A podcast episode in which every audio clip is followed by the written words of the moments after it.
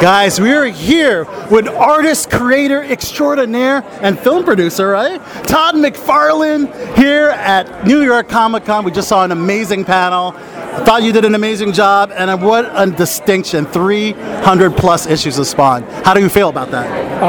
It, three, issue 301 officially sets the Guinness Book of World Records. uh, Yes! here. You're a Guinness Uh, World so- winner.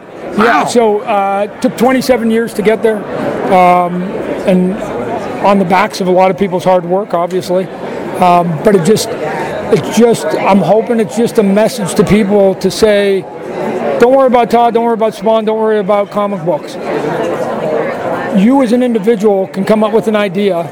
You can you can start that idea, spend your own time, your own effort, your own money, and you don't have to ask anybody's permission on how to basically navigate whatever roads you want uh, beyond that. And 27 years later, you can still be in charge of that idea. I haven't Yes. I haven't had to compromise along the way with the comic book. Everything else I do in my life, everything else I do in my business, I must make compromises because I'm dealing with other people, business, Right. time, effort, properties, money, all the above. Right. And so you have to. But when it comes to Spawn, I, I get to go into my corner and I get to selfish. It's, uh, it's a bit selfish, but it, it, I need it as part of my diet of creating. I've been able to do something that I don't have to pass through a filter to get somebody else's approval. Okay. It- That's amazing. So, how many more issues can Spawn go? How, how many more years do you want to start uh, creating this amazing book? Okay, so I'll give you the goal on day one. Arguably forever. And so, so what that means is, the, if if I do my job right, I hope, and I'll never know. You you plant these seeds, and I've got a character, ideas or characters, and then I die, and people still will want to see the idea, and they go, "It's too bad you're not here." But we still want to see it, It's true. right? That's true. And of There's still Mickey Mouse Yeah. no Walt.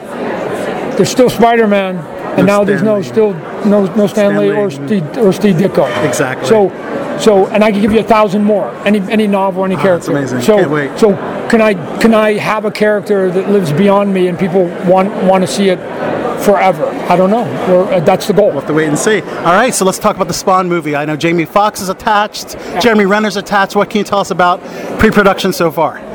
Uh, we've done some of it, but you know, again, I still I'm asking for the budget from the studios and from people. Okay. And they have to feel comfortable that they can give money and get their money back. I'm hoping, fingers crossed, that somebody just told me that the Joker looks like it's going to open up to about 94 million as a R-rated, Right.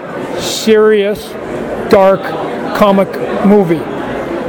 And I'm just saying, there's the proof now, right? They've been telling me I, I might need to go to PG-13. There's the proof that that you give me 20 million, and even if I do half of Joker, that's still 45 million dollar opening Exactly. on a 20 million dollar budget, right?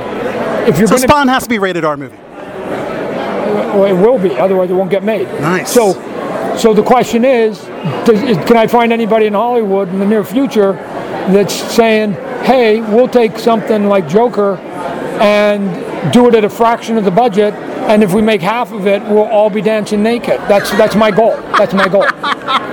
That's want to get J. Scott to draw that issue. That's it. That's it. J. Scott did. Now, coming up with the, the panel and the artists for the issue 300, how easy or hard was it to get all those guys on board? Wasn't as hard as I thought. They, they, you know, they, they. I think they understood the significance of this book too, mm-hmm. and and there's a little bit of creative stuff where they just go, I'd like to, you know, jump on, show my wares to maybe even a different group of people they're not normally used to showing it to, mm-hmm. and and be able to sort of say, even if it's just personal, I had a little piece to do with that, you know.